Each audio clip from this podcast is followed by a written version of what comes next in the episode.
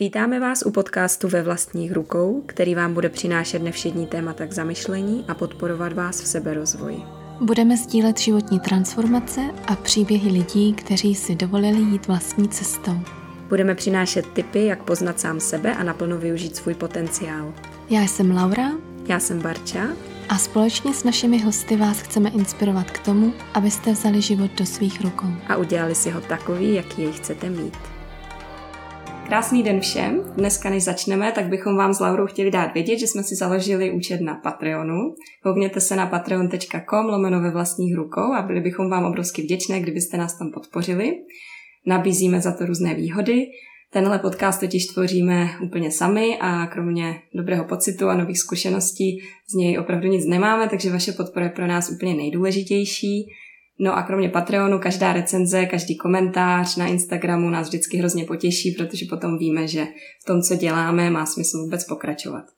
Takže to by bylo na úvod a hnedka přivítáme nového hosta, Zdeňku Šípstaňkovou. Děkujeme za trpělivost, Zdeňko, a moc tě u nás vítáme. Ahoj, děkuji za pozvání. Já mám taky Patreon a taky to dělám všecko zadarmo, jako vy. Tak když se náhodou někdo zavítal na Patreon, tak může rovnou zavítat i na Děti jsou taky lidi. Výborně, děkuji. Zdeňka je, Zdeňka je maminkou tří dětí, je propagátorkou unschoolingu, o tom si budeme povídat, co to vlastně znamená. Píše taky blog s názvem Děti jsou taky lidi, no a podílí se na rozvoji iniciativy svobodaučení tečka cé zet. A Zdeňko, na úvod, co je tvojí motivací věnovat se právě těmhle tématům? Jaká je tvoje životní filozofie a potom, co vůbec ten unschooling je, pokud se s tím někdo nesetkal ještě? Jo, no tak to je vždycky nadlouho, tak když tak mě přerušuji anebo směruji někam, protože já vždycky se rozpovídám a ono to samozřejmě všechno ze vším souvisí a je často těžký vypíchnout tu jednu jako věc, anebo těch pár věcí na cestě životem, co člověka přivede k tomu, co dělá. Asi to znáte s tím vaším podcastem.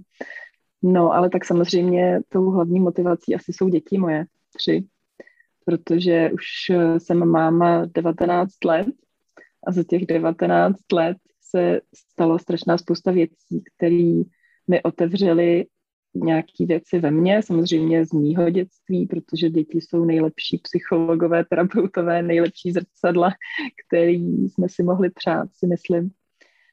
Takže těch, to, to byly jako jednotlivosti a, a velmi velký aha momenty v tom rodičovství, který mě dovedly až sem teďka, kde jsem teďka. No, no a zároveň samozřejmě i ta moje jakoby profesní cesta, nebo to, co jsem dělala v životě, ale samozřejmě i moje dětství, takže to všechno začíná asi už jako dávno, dávno v minulosti.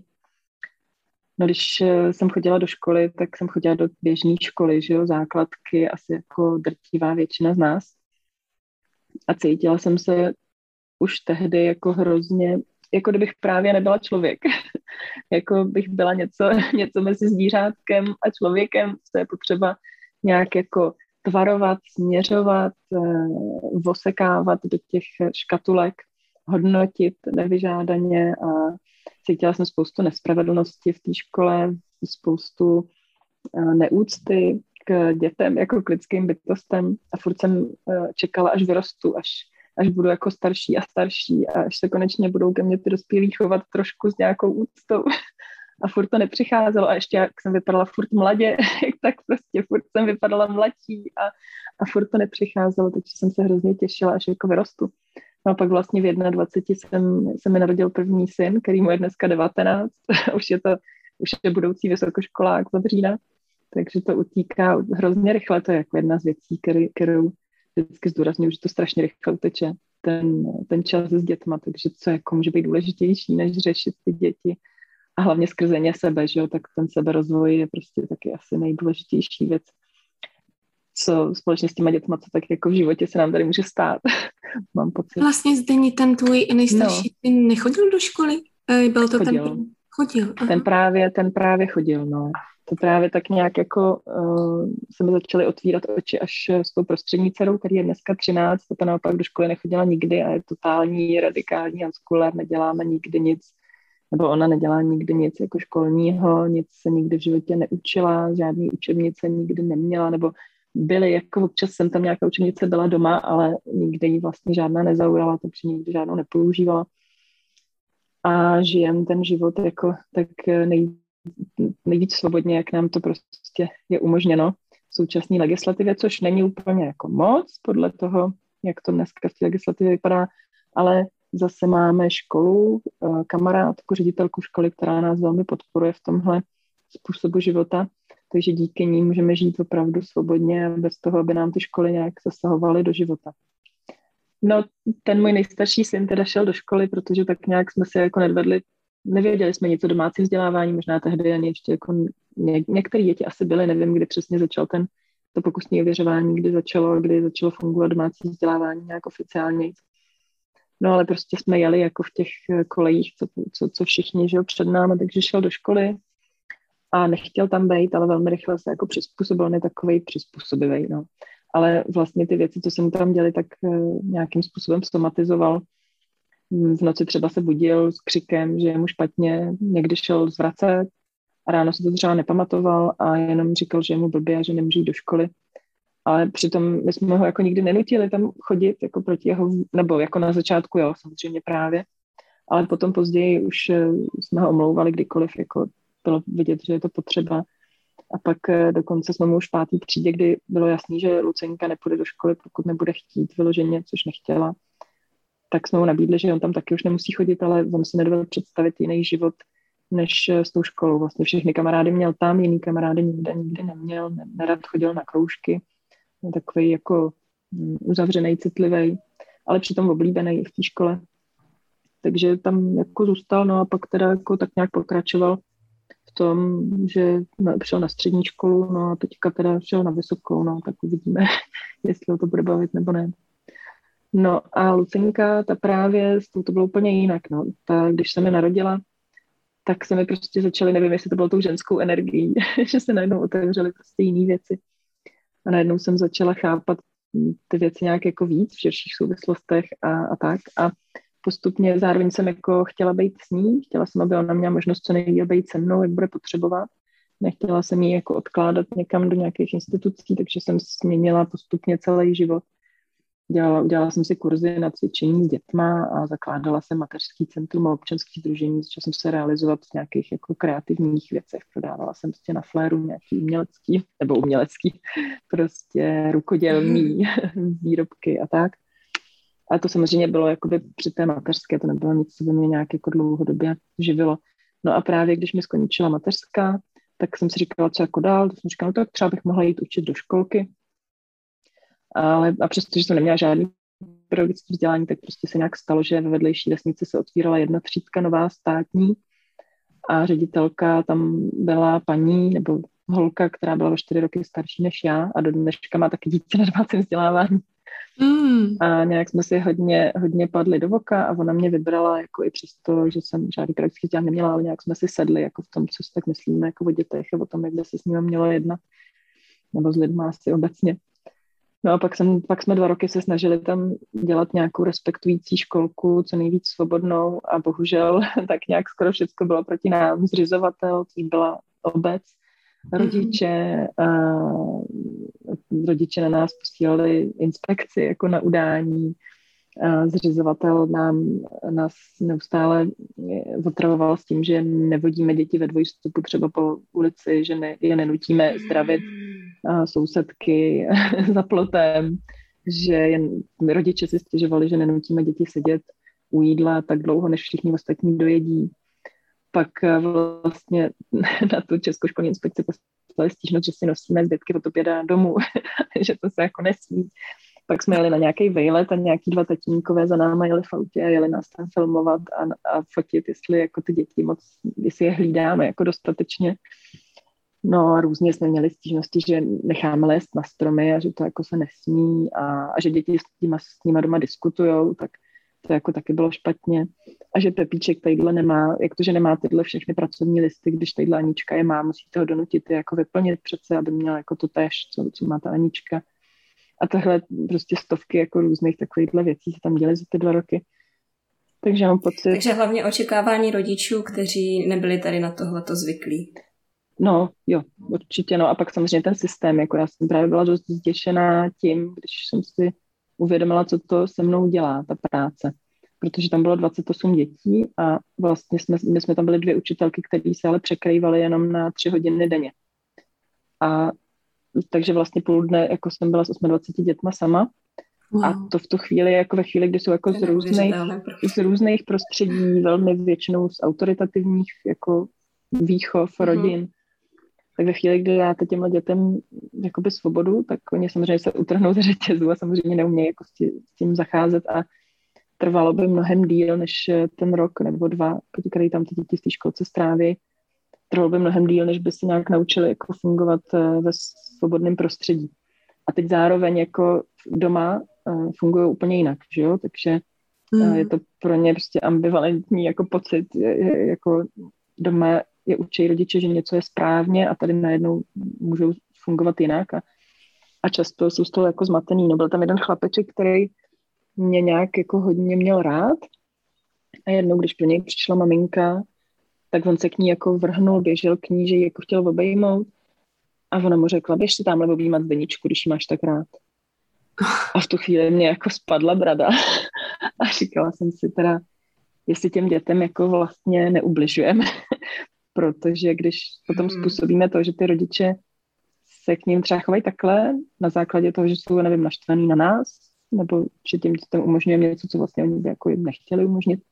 Hmm. No a tohle prostě všechno dohromady jako vyústilo v to, že jsem postupně začala být přesvědčená, že v tom systému státního školství nebo státem ovládaného školství, protože v podstatě v Česku jako soukromí školy nejsou, že jo, soukromí školy jsou furt pod taktovkou státu a furt musí dodržovat to, co ten stát jim jako diktuje.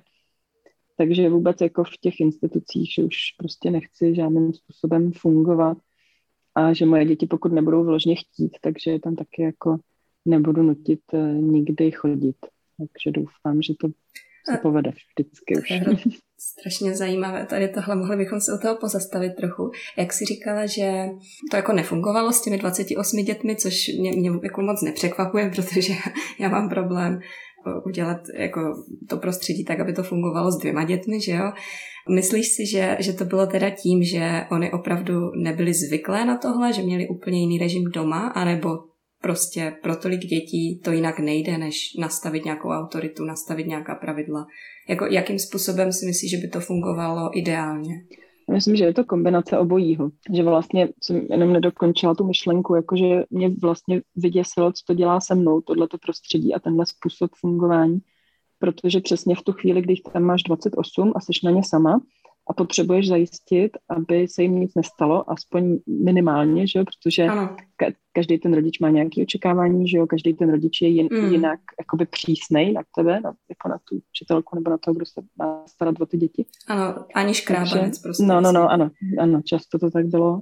Někomu to jako nevadilo, samozřejmě to chápal, že děti lezou na strom, tak se odřou a je to jako OK, že jo, ale jiní rodiče vlastně to takhle nechápali, takhle tomu nerozuměli a já to vlastně i z jejich pohledu jako chápu, jo, taky nevím, kde je moje dítě, prostě tráví osm hodin denně někde a pak mi přijde se škrábancem a já vlastně nevím, co se tam stalo, takže tohle všechno, já to právě tomu rozumím a vlastně si právě proto myslím, že ten systém není vhodný pro nikoho, ani pro rodiče, ani pro děti, ani pro učitele, prostě nikdo v něm není svobodný, ani ty školy, nikdo. No a ještě se vrátím teda k té tvojí otázce, no. Já si myslím, že úplně v pohodě může fungovat jako velká skupina dětí. No takhle vlastně funguje, funguje Summerhill, nebo ty Sudbury školy. Summerhill jako typicky, že jo, to je nejstarší svobodná škola na světě, funguje sto let už teďka a prošly jí velká spousta dětí. A když vznikal, tak ten A S Neill, který ji založil, tak on vlastně ji založil pro ty děti. A vlastně jako kdyby ty děti chtěl jako ochránit i před těma rodičema, aby ty děti jako mohly být svobodný. Takže z tohohle pohledu třeba pro nás internátní škola, protože Summerhill je internátní, a přestože oni tam nemusí být internátní, ale většina těch dětí, protože kolem desátého roku už chce. Nicméně pro nás internátní škola zní jako něco, co prostě ježiš, já nechci, ale být bez těch svých dětí, že jo, dnem i nocí a tak. Ale on tehdy to vnímal tak, že ty děti vlastně chrání i před těma rodičema, že těm dětem chce dát skutečnou svobodu. To znamená i svobodu od těch rodičů. Takže na to se dá koukat jako různě, já neříkám, že s tím souhlasím nebo nesouhlasím, jenom vysvětluji vlastně ten koncept toho Summerhillu A já si myslím, že pro dítě je dobrý prostě to, aby se mohlo samo rozhodovat o tom, kde chce být a s kým a jak chce trávit čas. Takže ve chvíli, kdyby moje dítě řeklo, že chce chodit do Summerhillu a chce tam být internátně, tak je na mě, abych já se s tím nějak vyrovnala, přestože mě třeba v tom nebude úplně dobře, ale ten život je prostě jeho a já si nemyslím, že mám právo mu bránit v tom, aby, bylo něk- aby se vyzkoušelo něco, co, co zrovna má potřebu vyzkoušet. No, takže si myslím, že v takovémhle prostředí může úplně v klidu fungovat veliká skupina dětí a může to být jako v pohodě, a ať už jsou jako z jakýchkoliv prostředí, protože postupně se naučí nějak v tom fungovat a ta, ta komunita jim dá takovou zpětnou vazbu, že to prostě půjde.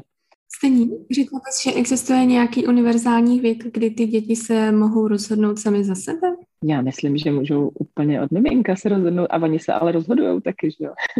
Ano, to vím, ale... Ale třeba tříleté dítě se rozhodne přejít cestu a nebudeme si, že třeba pojede auto. Jasně. No, te, samozřejmě, že děti nejsou dospělí, děti a nejsou ani malou verzí dospělých, jsou samozřejmě v nějakém stádiu svýho vývoje. Můžeme říct, že nedohlídnou často důsledky svýho chování, svýho konání, hmm. což by se ale dalo říct i o různých dospělých. Když se nad tím člověk tak jako zamyslí, tak ať už a ani nemusí být různým způsobem postižený.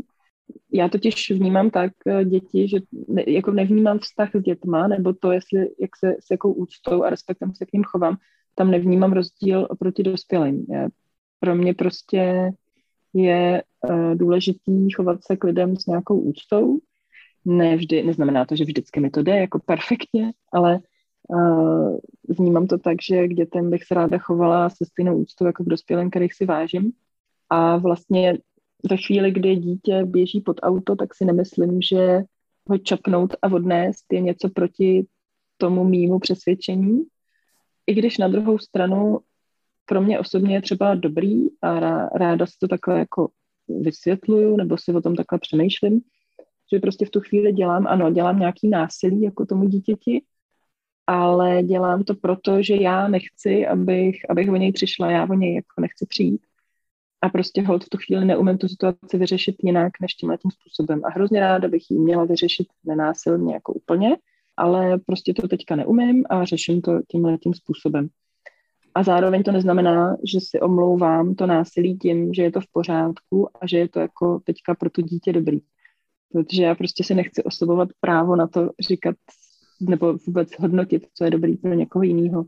Když se dospělý člověk rozhodne spáchat sebevraždu, máme právo mu v tom bránit nebo nemáme?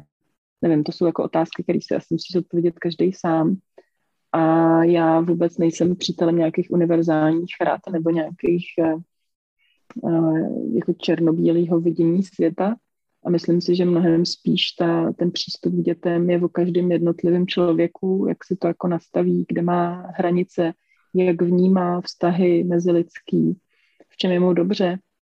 A mně je prostě dobře v situaci, kdy nikoho neovládám, kdy nikomu nic nepřikazuju, a kdy máme vztah založený na respektu a úctě. A naopak mi není dobře v tom, když někoho k něčemu nutím, protože si nemyslím, že dostávám zpátky potom to, co si přeju jako od těch ostatních lidí. Když vlastně nastavujeme hranice, tak je to forma nucení, jako vynucování si něčeho, nějakého prostoru? Myslíš si, že to nejde s respektem? Hmm, já vnímám hranice jako něco, co by si měl každý řešit sám pro sebe. Já mám nějaké svoje hranice a ty si nějak jako držím. Já ještě natá- natáčím s kamarádkou, terapeutkou seriál Rodiče jsou taky lidi na svůj YouTube kanál a tam právě o hranicích máme jedno video, který si myslím, že je moc pěkný. A tam o tom právě mluvíme, o tom, jak ty hranice vlastně, my máme dojem, že to musí být něco jako pevného, nastaveného a že se s tím jako nesmí hejbat a že musíme být důslední a tak. Ale ve chvíli, kdy si uvědomíme, že to tak vůbec nemusí být a že ty hranice můžou být fluidní, jak říká Renata, a s každým člověkem jako trošku jinak, v každý situaci trošku jinak, v každý fázi našeho cyklu třeba trošku jinak. A v každý denní době to může být jinak. A vůbec to nemusí být matoucí, ale je to jenom o tom, že navzájem si sdělujeme jako ty svoje potřeby a zároveň, když já sdělím své potřeby, tak to ale neznamená, že očekávám, že to okolí automaticky bude naplňovat anebo akceptovat. To prostě není jejich povinnost. A já si hlídám svoje hranice, které zrovna v tu chvíli nějak cítím. A děti mají zase svoje a uh, právě tím, že kdyby si každý hlídal ty svoje, tak se vlastně jen tak jako prostě do sebe, jak ty bubliny jako mýdlový budeme uh, ťukat a budeme se navzájem oťukávat a ty děti si takhle ty hranice svoje vlastní vlastně uh, a, a zároveň i cizích a ostatních lidí jako oťukají, osahají a postupně si budou tvořit ty svoje hranice vlastní. Takže, ale samozřejmě je v, jako někdy těžký definovat, co je moje hranice a co je hranice někoho jiného. A o tom právě máme celý to jako video dlouhý, takže to bylo asi na dlouhý povídání. Děkuji. Dá se říct, že děti se naučí respektovat tvoje hranice, nebo jak je to tam, protože oni je často velmi rádi překračují, třeba situace, kdy ty potřebuješ čas na sebe a on, oni to jako nechtějí dovolit. Jak tady tohle řešíš ty? Já myslím, že za každým překračováním hranic je nějaká jako nenaplněná potřeba, takže se snažím řešit ty věci jakoby dopředu. Jsi řekla strašně hezky. Tady jsem ještě nikdy neslyšela, úplně dává smysl. Děkuji. Hmm. Jakoby zajišťovat a připravovat to prostředí, nejenom fyzický, ale i jako mentální a jiný, jako tak, aby vlastně co nejméně docházelo jakoby k těm nárazům těch hranic na sebe, což samozřejmě ne vždycky jde, že jo, tak já třeba mám ty děti daleko od sebe, mám mezi nima hodně let vždycky, takže jsem nikdy neřešila nějaký sourozenecký konflikt, že jo, někdo, kdo má děti dva roky od sebe, tak určitě řeší jiný věci, no, než já. já ano. než, no, jasně, no.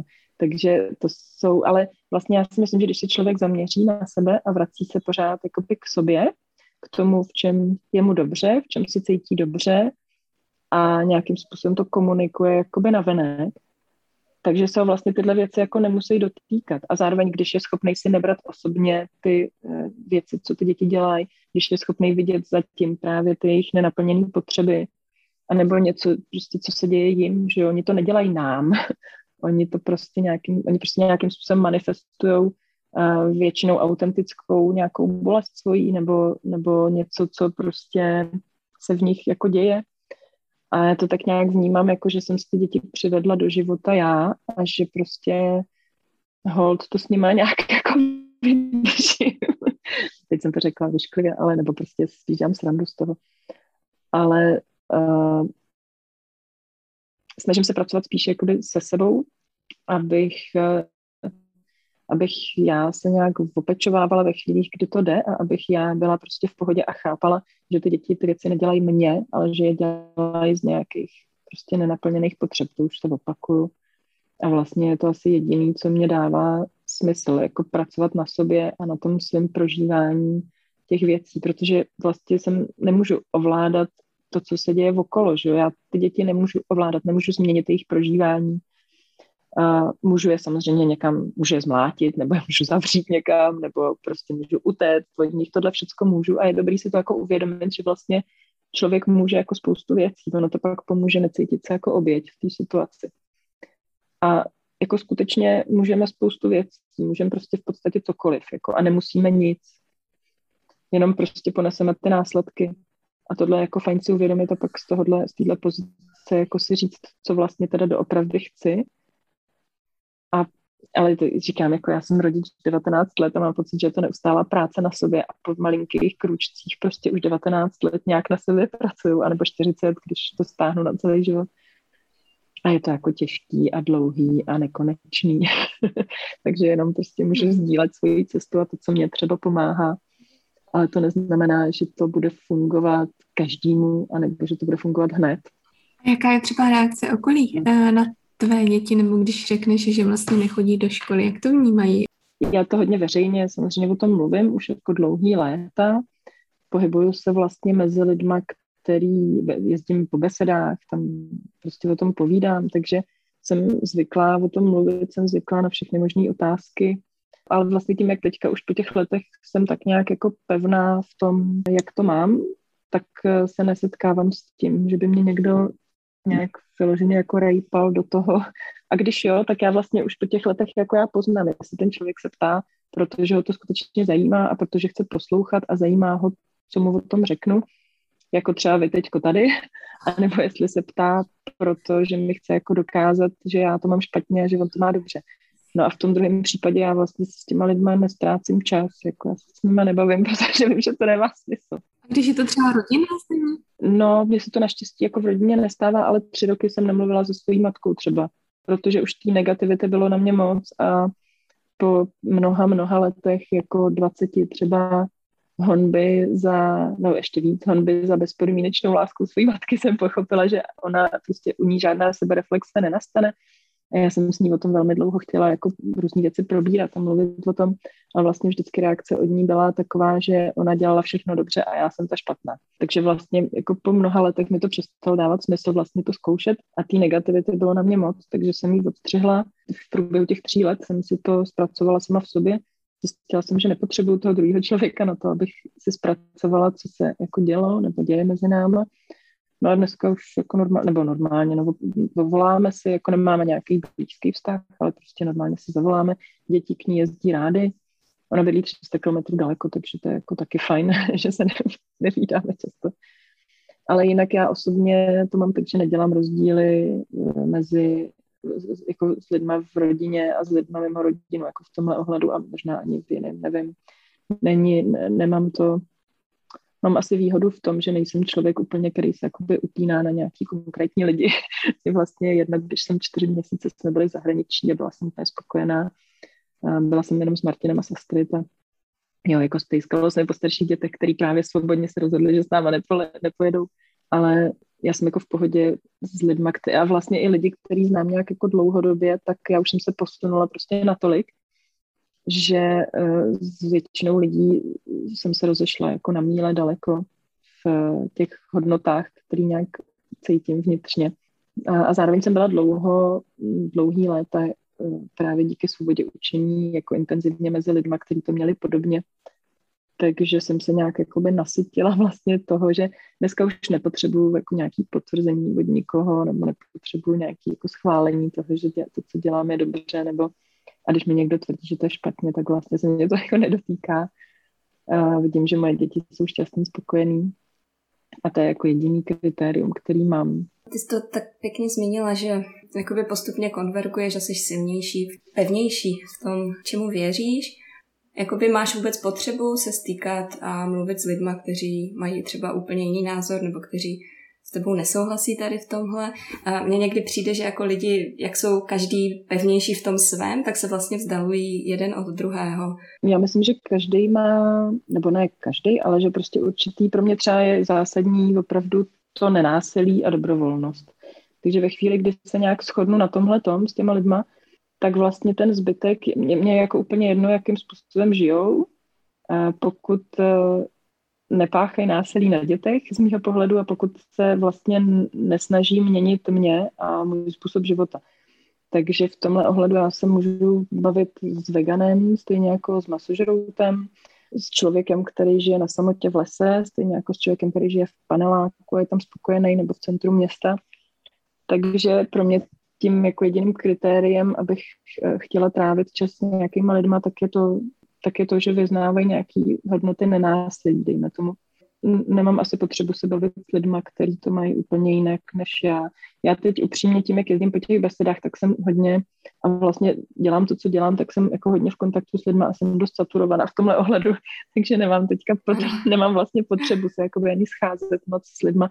Samozřejmě Astrid mě k tomu postupně asi nějak donutí, protože uh, chce být mezi dětma, mezi lidma a tak, je taková společenská, takže to asi zase nějak přijde, ale hodně jsem, uh, jsem to hodně řešila, že když byla Lucinka menší, uh, aby, abych jí zajišťovala nějaký uh, přátelé nebo nějaký kámoše a kolektiv, uh, nebo kolektiv, prostě lidi, s kterými se, bychom se jako potkávali. A teďka, jak už je velká, jak má své kámošky a už prostě se řeší ty věci úplně sama a už mě nepotřebuje v tomhle ohledu. Takže teď to se nastane s Astrid, s tou nejmladší. No.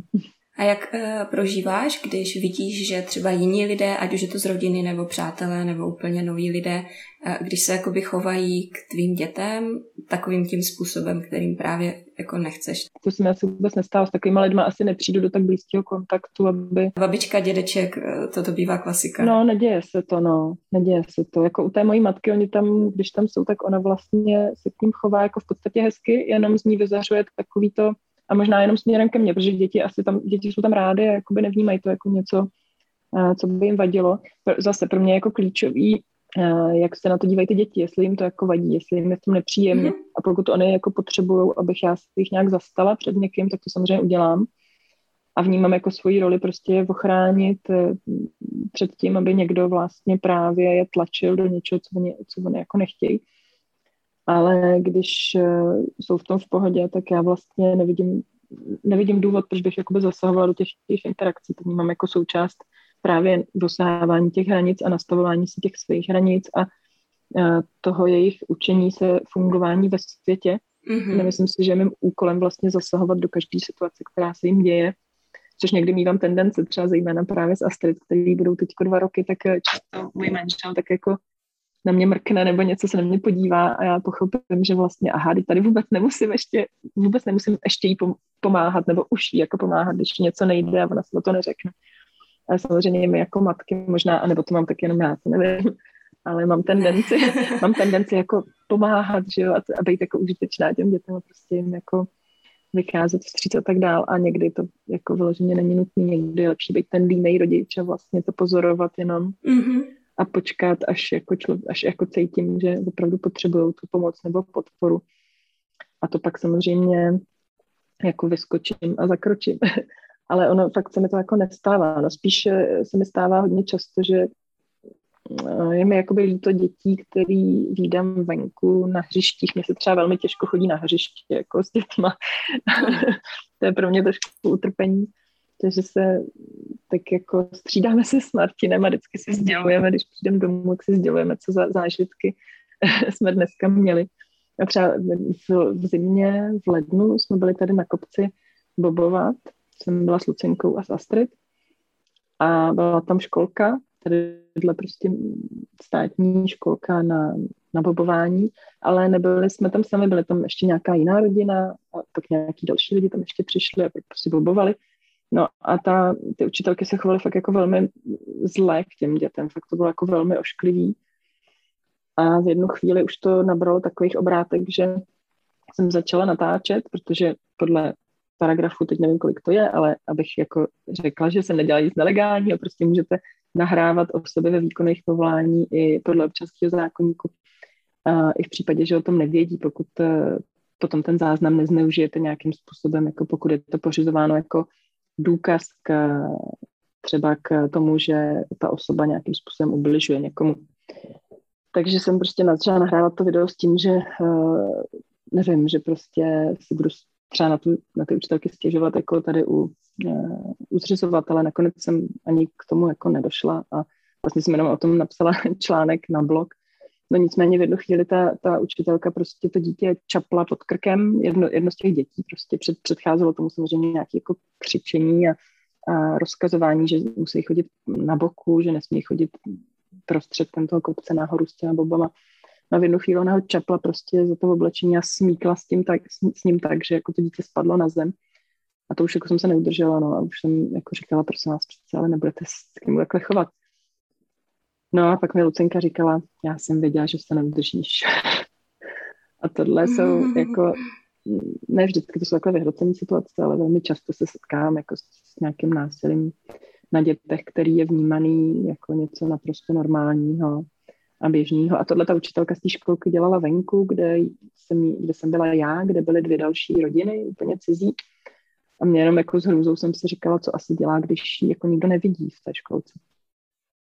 Když tohle je teda považovaný za normální. A vzhledem k tomu, že jsem taky pracovala v té školce, tak právě to, že musíte nějakým způsobem zvládnout dvacet osm dětí, nebo třicet, nebo dvacet pět, nebo kolik tam je, tak je samozřejmě velmi jako vyčerpávající a chápu, že nicméně jako pro mě by byla, pro mě právě byla stopka ve chvíli, kdy jsem jako viděla, jak ve mně narůstá ten vztek na ty děti a jak se jako... Mm, vlastně podle mě se z vás musí stát jako chladnokrevný bachař, anebo se z toho zblázníte.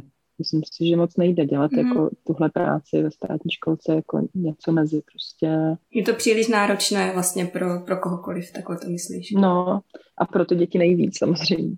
Ale jako ve chvíli, kdy prostě se, se bych cítila, že se ze mě stává tohle, co třeba z té učitelky, nebo co vidím jako okolo sebe, tak prostě bych odešla a, a to by byla jako stopka, no, pro mě.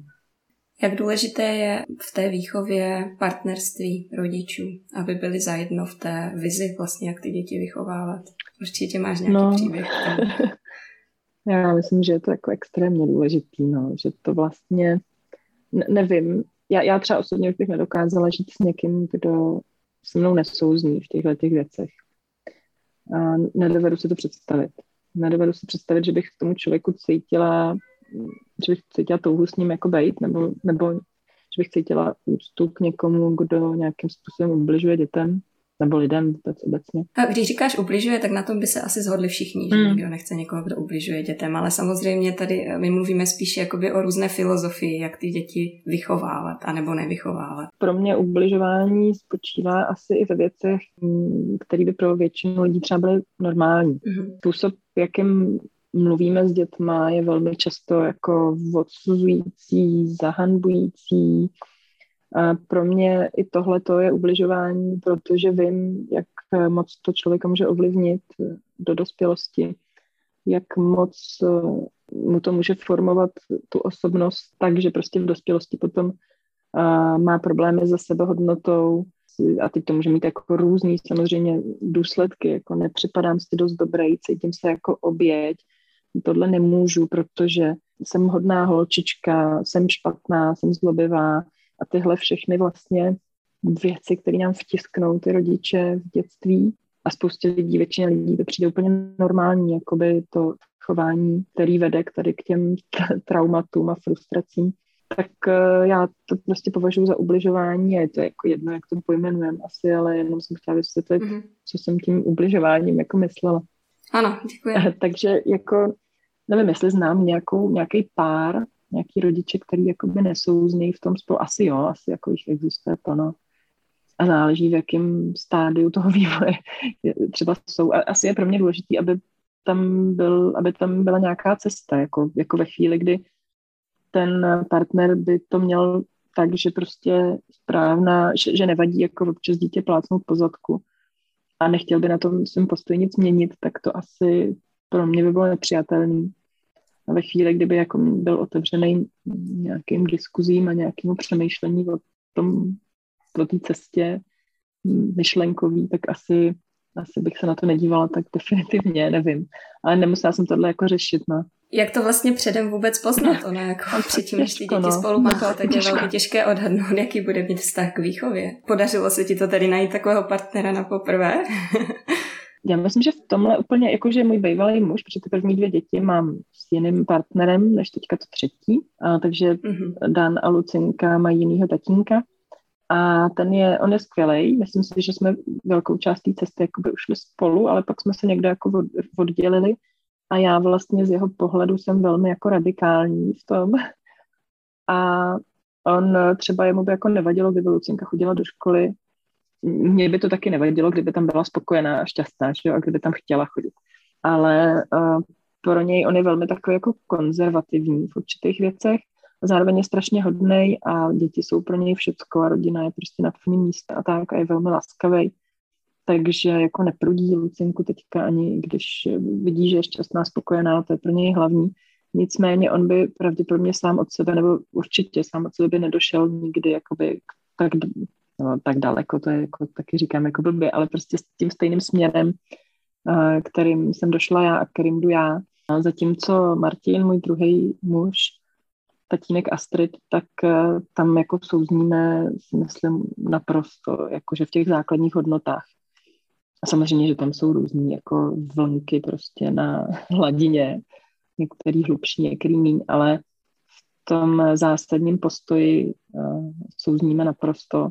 Já úplně si nemyslím, já jsem si třeba nakonec rozvedla jako s dětí tatínkem a určitě to není nic skvělýho jako pro děti, když se rodiče rozejdou. Na druhou stranu si myslím, že tak, jak si máme jako řešit ty svoje vlastní hranice a neřešit hranice těch ostatních, tak si myslím, že v první řadě se musíme starat o to, aby my jsme byli v pohodě a do nějaké míry jako šťastní, spokojení a aby ty naše děti mohly být spokojení. A ve chvíli, kdybych byla ve vztahu, kde nějak, nějak trpím, vlastně jenom jakoby kvůli dětem, tak mě to jako nedává smysl, co tím ty děti učím. Že učím je, že musím trpět, protože musím se obětovat. Nepřipadá mi to jako dobrý příklad prostě k následování. Ne? A stejně, když by byly rodiny v Česku, které mají zájem jít podobnou cestou, je tam, existuje nějaká podpora? Nebo kudy by se měli vydat? No tak já dělám, co můžu, jako ohledně té podpory, takže píšu blog, jak už jste zmiňovali, a natáčím na YouTube kanál, jezdím po Česku, po besedách, a nabízím konzultace za dobrovolný příspěvek. A není to pro mě, nic z toho, co dělám, není pro mě biznis, dělám to prostě proto, že mám potřebu podporovat lidi právě v této cestě. A svoboda učení už bohužel v podstatě nefunguje, takže jsme každý se jako rozprchl do nějakých jako projektů a já si dělám to svoje, to, co dělám já.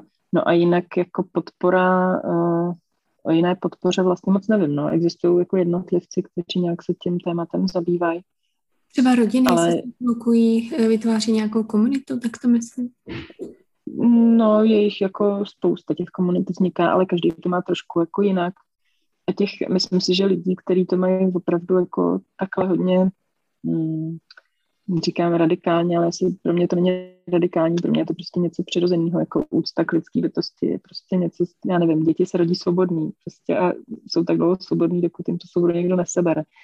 Takže pro mě tohle, jestli je tohle radikální, tak jako OK, tak to je radikální.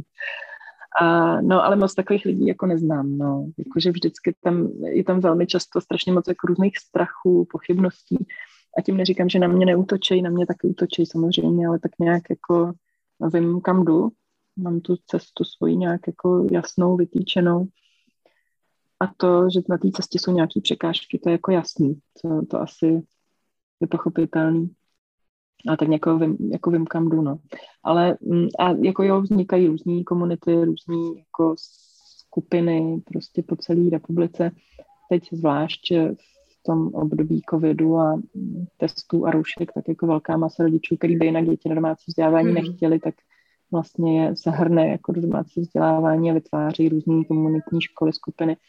Uvidíme, co na to ministerstvo školství. Nemyslím si, že to nechají jen tak, protože těch lidí je opravdu hrozně moc. A to se jim určitě líbit nebude. Je velký zájem o homeschooling nebo o svobodné školy? A o domácí vzdělávání určitě. No, o svobodné škole není takový zájem. Respektive lidi si málo kdy dovedou skutečně do důsledků, do všech důsledků představit, co to skutečně znamená dát svobodu dítěti. Většina lidí si představuje, že když dá svobodu dítěti, tak dítě bude dělat jenom to, co se mu líbí. Nebo lidi prostě. A tak to samozřejmě není. Jako svoboda znamená, že přijímám dítě nebo člověka, kohokoliv takového, jaký je a že prostě nebude fungovat podle toho, jak já si představuju, velmi pravděpodobně. Ne, určitě se nenaučí svobodně a sebeřízeně všechno, co po něm chce rámcový vzdělávací program. Určitě nebude prostě fungovat tak, já, jak já si představuju. Prostě takhle svět nefunguje. A já to jako přijímám a žije se mi s tím mnohem líp a lehčeji, než dokud jsem se snažila ten svět ovládat a lidi okolo sebe a snažit se jako kontrolovat, protože to prostě stejně nejde. No a v tomhletom prostředí máš dostatek času na sebe a na svoji práci nebo na to, co ty chceš dělat? No tak já třeba ty texty na svůj blog píšu ráno na záchodě. Ovšem, takže, takže asi tak. Ale takže ne. Já, jsem si, já, to mám, já to mám spíš tak, že se přizpůsobuju situaci. Jako pro mě úplně nejvíc mm-hmm. a nej, nejlepší věc, co jsem pochopila za minulý léta, je to, že nechci být jako rigidní v těch věcech a že se prostě přizpůsobuju mm-hmm. tomu, co se zrovna děje. A ve chvíli, kdybych jako brečela a křičela, a že nemám dost času na sebe, což někdy taky dělám, to jako to mohl můj muž vyprávět, ale vlastně v tu chvíli, když to jako dělám, tak se dostanu do toho módu oběti A v tom mm. se mi jako nelíbí. V tom se mi nelíbí, prostě nechci takhle žít. Takže vlastně spíš se radši přizpůsobím tomu, co se děje. Prostě akceptuju to, přijímám to, je to teďka takhle. Přijímám to, že Astrid prostě nespí, že se v noci každou hodinu budí, že spí jenom u prsa. A tak to je, no tak prostě spíme u prsa přes den, třeba si dá půl hodinku, já mezi tím rychle napíšu nějaký, připravím si nějaký příspěvek. Ráno na záchodě, teď už je to horší, protože teď už tam za mnou Astrid velmi často chodí, takže už to tam nemám úplně tu svoji půl hodinu klidu třeba. Ale jinak... Taky tam mám obě děti. No, většinou, no, no, no. Ale jinak se jako hledám, právě přizpůsobuju se, hledám si prostě ty chvíle tam, kde jako zrovna jsou. No. Samozřejmě nebejt mýho muže, který se velmi zapojuje do chodu toho, jak to máme, tak by to asi mm. nebylo možné. Takže určitě, ale zase to nevnímám jako nějaký štěstí, ale spíš jako důsledek nějakých vědomých kroků a výběru v minulosti a přizpůsobování toho života tomu, jak ho vlastně chci žít. Jakože kdybych si říkala, já mám vlastně štěstí, ne, nevím, možná mám, ale prostě spíš to vnímám tak jako důsledek uh, té životní cesty a toho, že jako každý den dvacet let nebo čtyřicet let někam jdu a přizpůsobuju svůj život tomu, jaký chci, aby byl. Takže vlastně mě nedává smysl jako plakat nad tím, že jsem někde, kde nechci být, ale spíš se soustředím na to, co s tou situací můžu udělat, aby se to posunulo blíž k tomu, kde chci zrovna být. To vlastně přesně mluvíme o tom tématu, že rodiče jsou taky lidi. Jo. Je to, je to těžký. Přijde mi, že spousta lidí posílá děti třeba do školy, do školky hlavně proto, aby prostě mohli normálně fungovat, že jo? Stejně tak, jako fungovali hmm. třeba předtím, než měli děti. A to, co popisuješ ty, je krásné, ale musí, se, musí si člověk úplně totálně jako změnit svůj život, hmm. aby mohl fungovat v tom. No já myslím, že to je otázka priorit prostě. No tak kdybych měla jako svoji prioritu to, že chci fungovat stejně jako před dětma, tak pravděpodobně taky dám děti do školy a vlastně a pak zase můžu se k tomu postavit různě. Můžu si to vyčítat a říkat si, že jsem špatný rodič a pak budu nešťastná, anebo si můžu říct, mám to takhle a hold, prostě je to tak a, a chci to mít takhle a nevidím důvod, proč to měnit, tak jako OK, tak co je komu do toho. A pro mě je zásadní, jako aby ty děti byly v pohodě, šťastný, spokojený. Je, je to prostě asi priorita pro mě, ale aspoň v tu krátko, to krátký období, kdy jsou jako malí, že jo? Protože ono každý ten rok, každý měsíc, jako kdy můžou děti vyrůstat v bezpečným, přijímajícím, bezpodmínečně milujícím prostředí, jim pomáhá vytvořit si silnější a silnější osobnost, aby potom ve chvíli, kdy třeba to z pohledu rodičů nepůjde jinak, než aby šli do školy, tak aby to tam jako zvládli líp. A je obrovský rozdíl, jestli tam to dítě dám v roce, ve dvou, ve třech, prostě každý ten rok je jako obrovský rozdíl, si myslím. Ale jako to je nějaká moje cesta, moje priority a jestli má někdo jiný priority, tak mě akorát, já, já to jenom při, jako můžu přijímat. Já prostě se nesnažím měnit jiný lidi a nabízím podporu lidem, který vnímají, že to jako chtějí mít stejně, ale jako nepotřebuju, nesnažím se měnit jiný lidi, akorát jim je pak třeba líto těch dětí, ale to je prostě jiná věc a to je jako můj problém, no. Přemýšlela jsi, Zdeni, o budoucnosti svých dětí? Přemýšlíš nad tím někdy, protože ty jsi zmiňovala i to, že na tebe uh, padají různé strachy, jestli bys chtěla sdílet, jaké jsou, nebo jak je zpracováváš? No, jako z toho, že by nějak se neuplatnili v životě, nebo že by byli do, jako dospělí nějaký nefunkční, tak to už vůbec, jako tyhle strachy vůbec ne, nemám. Ale měla jsi je třeba na začátku? Ne, ty jako strachy tohohle typu určitě ne, protože já si myslím, že uh, nesebrat někomu zodpovědnost za jeho život, jako tam se nemůže stát nic špatného, jako opravdu si nedovedu představit, co špatného by se mohlo stát v tom, když někdo má zodpovědnost za svůj život a ví o tom a ví, že veškerý kroky, které činí, jsou prostě mm-hmm. jakoby na jeho triko. Já tam jsem samozřejmě jako podpora, pomoc ve chvíli, kdy jako cokoliv potřebujou, ale pokud od začátku vědí, že jejich život patří jim, jejich tělo patří jim, jejich čas patří jim, a nemusí dělat věci proti jejich vůli, jsou pány svých životů. Tam jako netuším, co by se mohlo prostě zvrtnout. Já mám jenom ten pocit, že ta naše společnost je nastavená v tom, že se ty děti mají naučit co nejvíce informací za určitou dobu. Mm-hmm. A když se je nenaučí, tak jako kdyby jim to chybělo. Jako kde, kde pramení tady ta potřeba do nich natlačit tady skoro polovinu Google, když dnes už máme tu možnost si všechny informace vyhledat. Tak jestli to ještě není takový ten styl za Marie Terezie, kdy prostě no, děti neměly na nic. No jasně, no právě. No přesně, no, jako ten svět je samozřejmě úplně o sto padesát let jinde, ale školství je furt na stejném bodě, že? V tomhle ohledu. Jako samozřejmě všichni jsme chodili do školy, naši rodiče chodili do školy, jejich rodiče chodili do školy. Tady mám jeden oblíbený citát, že kdyby se děti, kdyby děti chodili od půl roku povinně do školy, tak během jedné generace budeme přesvědčení, že se bez školy naučí chodit. A to je jako takhle to ze vším ostatním, podle mě. Prostě mm. lidi, já jsem třeba dlouho se mě na besedách lidi ptali a dlouho já jsem to nechápala, jak se ale naučí děti bez škol číst. A já jsem to nechápala, protože já jsem se naučila číst, než jsem šla do školy.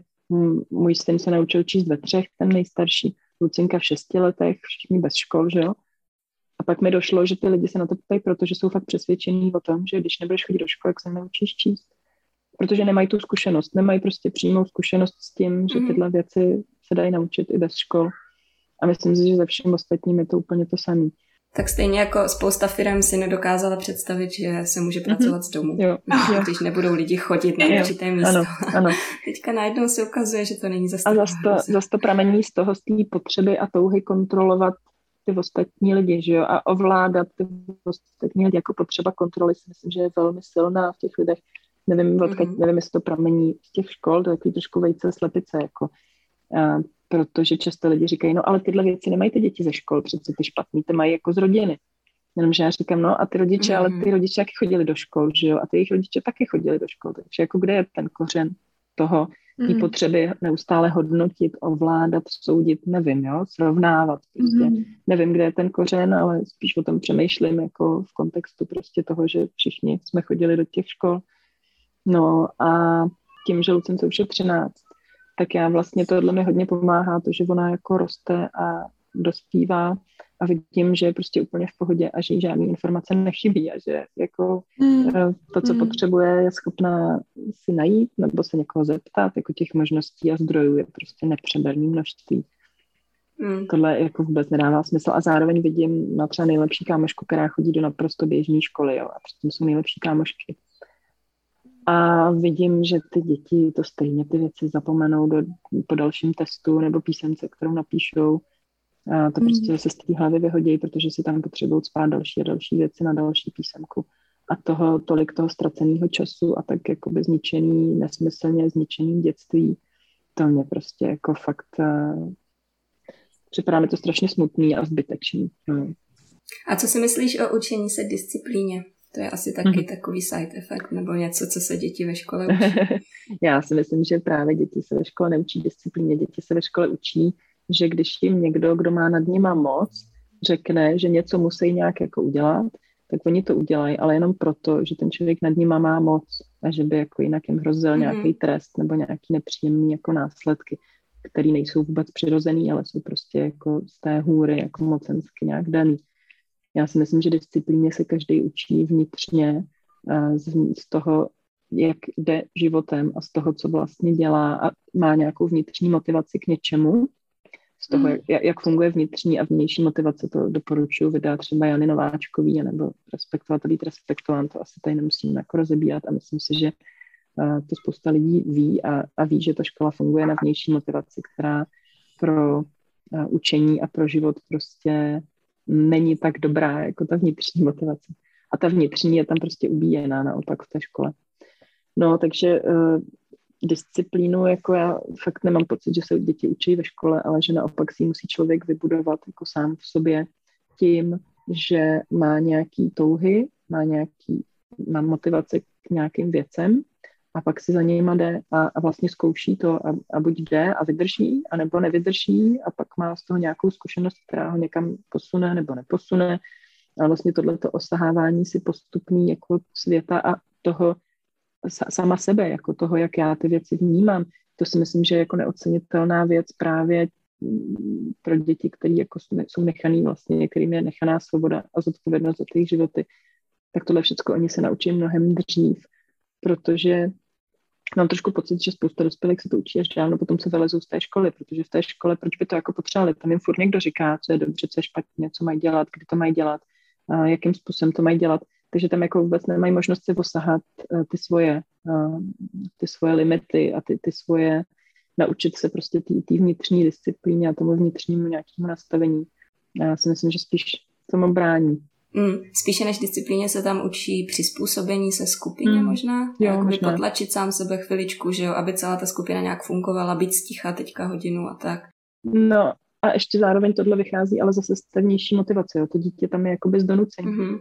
A vlastně nuceně se jako učí přizpůsobovat té skupině. Není to proto, že to dítě chce být součástí té skupiny. To se děje třeba ve svobodných školách v případě, že to dítě tam je dobrovolně a nemusí tam jako být.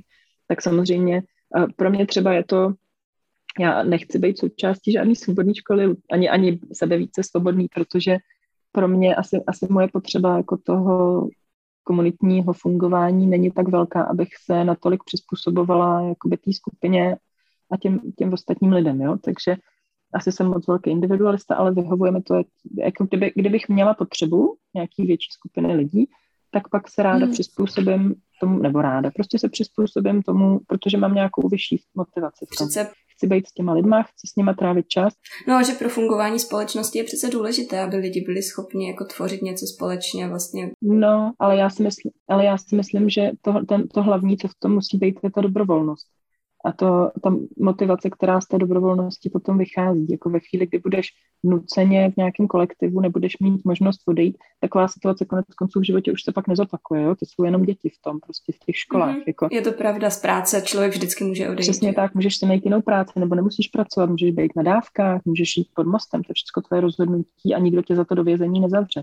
Ale ve chvíli, kdy dítě odmítne chodit do školy, tak uh, skončí po nějakém kolečku prostě se sociálkou, skončí v diagnostickém ústavu třeba, bude odebraný rodičům, rodiče skončí ve vězení třeba v konečném uh, prostě důsledku. Uh, takže ten, ten stát tam v tomhle ohledu prostě je jako opravdu hrozba pro ty děti a ty děti nemají možnost uh, fungovat nějak jinak.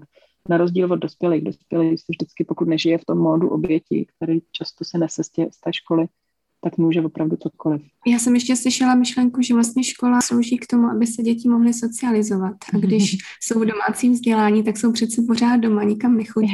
Jo, jo, jo, jasně, no. Tak to je další taková jako legendární už otázka. Já si myslím, že škola nenabízí socializaci, ale nějakou indoktrinaci násilnou vlastně. Jak už jsem říkala, jako ta situace, kdy jsi na, vlastně násilím v podstatě držená v nějaké skupině lidí, kteří se náhodou narodili ve stejný rok jako ty, tak ta už se jako nikdy v životě pak nezopakuje a ty, a ty nemůžeš jako odejít, musíš tam vejít a tak se musíš teda jako socializovat. No. Tak ve vězení se taky jako hezky socializuješ, že jo, taky jako tam vznikají pěkný vztahy na celý život třeba. Jako klidně možný, no. No, ale já prostě ty moje děti nebo ty děti, které do škol nechodějí, tak opravdu většinou nejsou zavřený doma mezi čtyřma stěnama. Naopak, jako mnohem víc cestujou, mnohem víc jsou přítomní třeba práci těch rodičů, že jo. Takže ten svět, skutečný svět poznávají mnohem víc, než ty děti, které jsou zavřený v těch školách, v nějakých budovách, které vznikly jenom k tomuhle teda účelu, který už, který už je dávno jako překonaný, prostě snaží se tam do nich vtlačit nějaký věci, které už za deset let nikdo pomalu nebude potřebovat. Ten sprže svět bude někde úplně jinde a teď jako my se snažíme, zuby nechci držet mm. prostě toho, aby mm. jako to nějak bylo a zuby nechci se snažíme ovládat to, co se děje okolo nás a ty lidi okolo nás a teď ono to nejde, takže to je zdrojem obrovský frustrace a teď se snažíme donutit, jedna skupina se snaží donutit jinou skupinu lidí, aby žili podle jejich jako přesvědčení, druhá skupina zase to v obráceně a furt jako mezi sebou bojujeme a furt se snažíme se jako ovládat.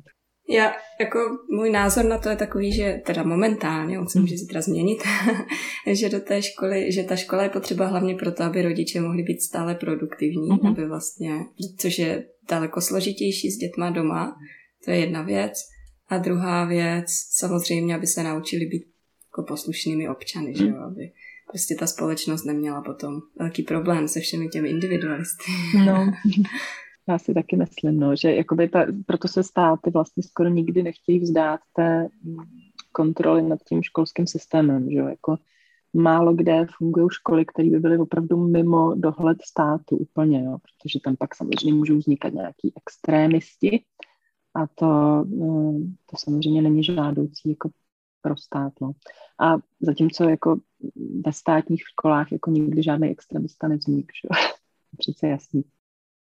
Teď nevím, jestli to je moc osobní, nebo jestli na to nechceš odpovědět, ale třeba je Lucka, že ta druhá mluví o tom, co bych chtěla dělat jako v budoucnosti, až vyroste, taková ta typická otázka. Mm-hmm. No, ne, jako vůbec. Ona, jsou děti samozřejmě, které jsou jako nějak vyhraněný celkem od malinka, mm. často to na nich jako pozná, že se prostě jedou, mm-hmm. nevím, matematiku, nebo typicky prostě jsou takový, a nebo nevím, nějak se to jako pozná. A Lucinka není ten typ, jako ta prostě dělá... Žije v přítomnosti. Jo, jo, z pohledu většinové společnosti vlastně nic nedělá, jo, prostě hraje si, mm. chodí ven, je s kámoškama, je na internetu, sjíždí nějaký věci na YouTube, dělá si Duolingo, to by mohla, možná, možná mohli lidi jako ocenit. To je něco, co jako hodnotí společnost jako vzdělávat, to takhle dobrý. Jo.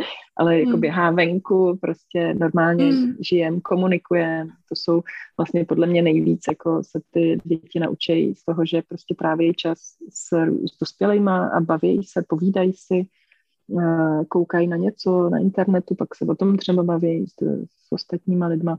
A mám pocit, že tyhle svobodní děti, že jsou hodně dlouho dětma, což mi přijde skvělý, jakože vlastně vůbec nepřemýšlejí o tom, co jako nechtějí vlastně vyrůst, jako není to to, co já jsem zažívala, když jsem byla dítě, že už jsem, mm-hmm. už jsem nechtěla být dítě, protože jsem se necítila dobře, necítila jsem se jako, necítila jsem se respektovaná, braná jako nějaký plnohodnotný člověk, když jsem chtěla vyrůst.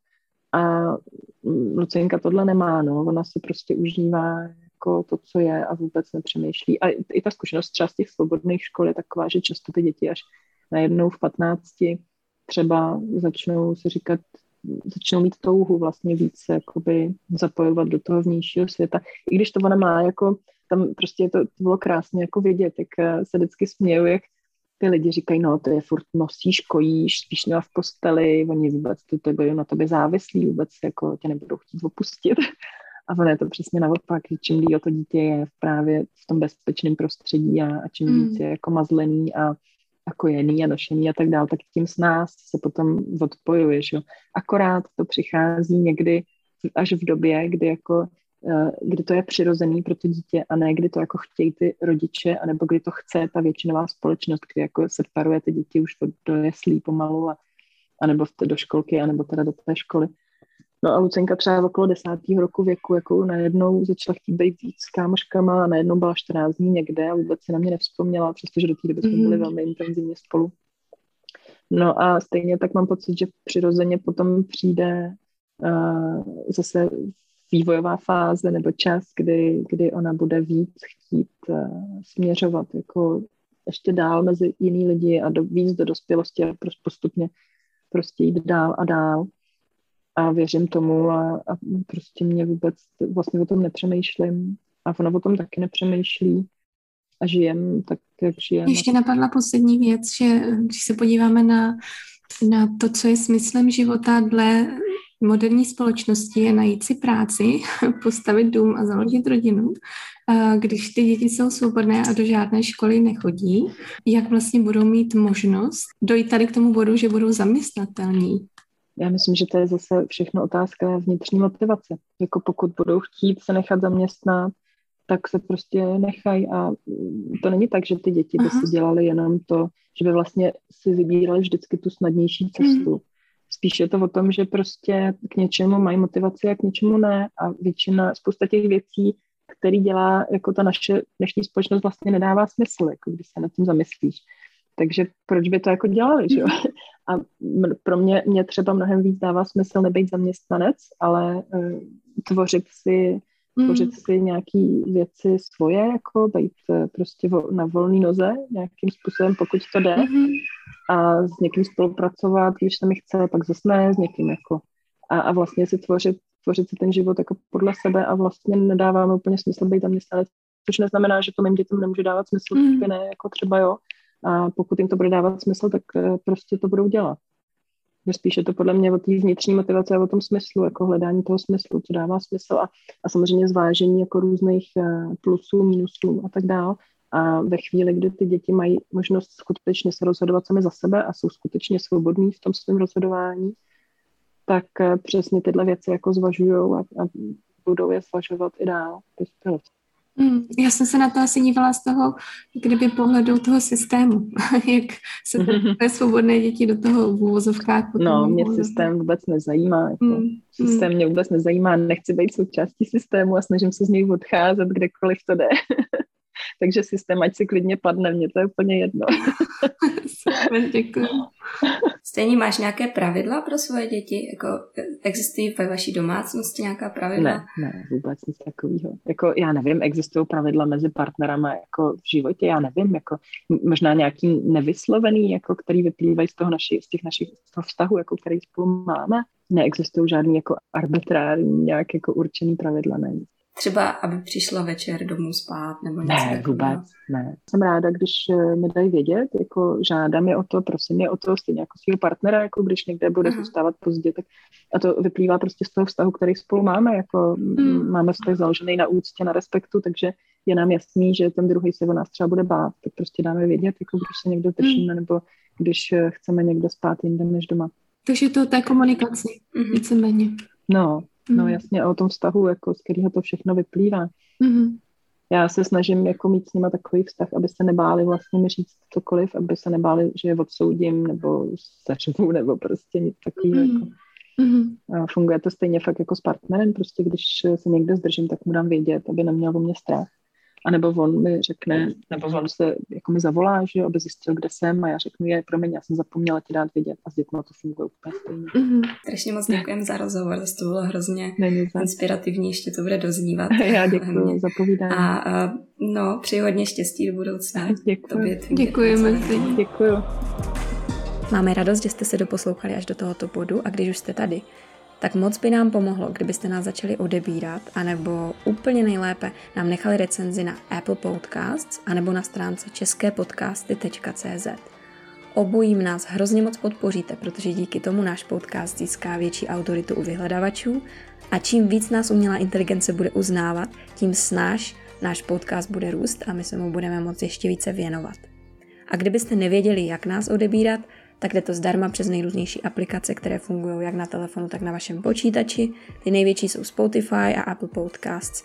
Pokud vám ani jedno nic neříká, tak doporučujeme začít s aplikací Google Podcasts, kterou si můžete buď stáhnout do telefonu, anebo ji používat přes webový prohlížeč. Zadejte do ní Ve vlastních rukou a klikněte na odebírat.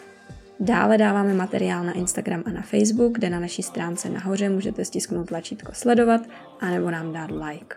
Pokud máte jakýkoliv nápad, jak bychom náš podcast mohli zlepšit, napište nám e-mail na adresu podcast zavináč ve vlastních rukou tečka cé zet. Moc děkujeme za vaši podporu, mějte se krásně.